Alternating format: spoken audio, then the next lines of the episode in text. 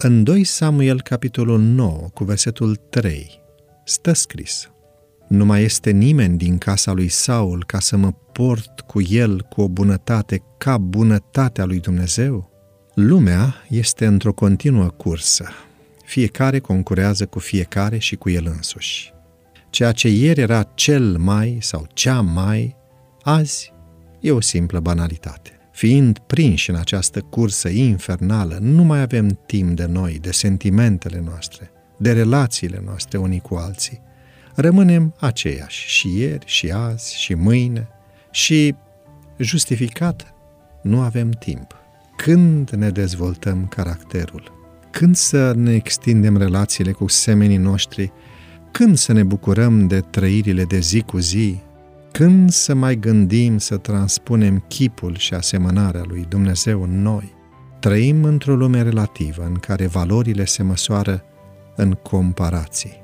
Buni ca Maica Teresa, filantropi ca Charles Francis Finley, care a promis că își va dona întreaga avere și aproape și-a realizat celul, dedicați ca etc. Cine oare își mai propune să fie după chipul lui Dumnezeu?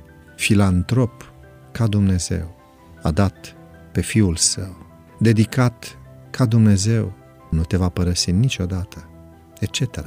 Și totuși, David și-a propus să fie bun ca Dumnezeu și a reușit.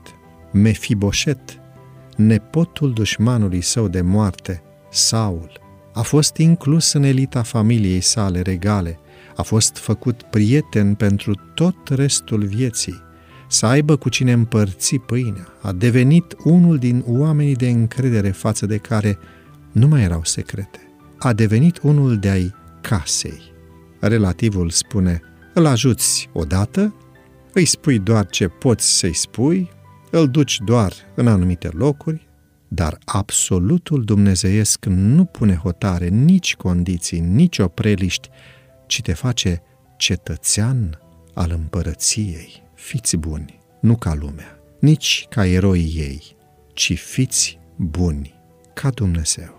Fiți buni ca niște fii ai cerului.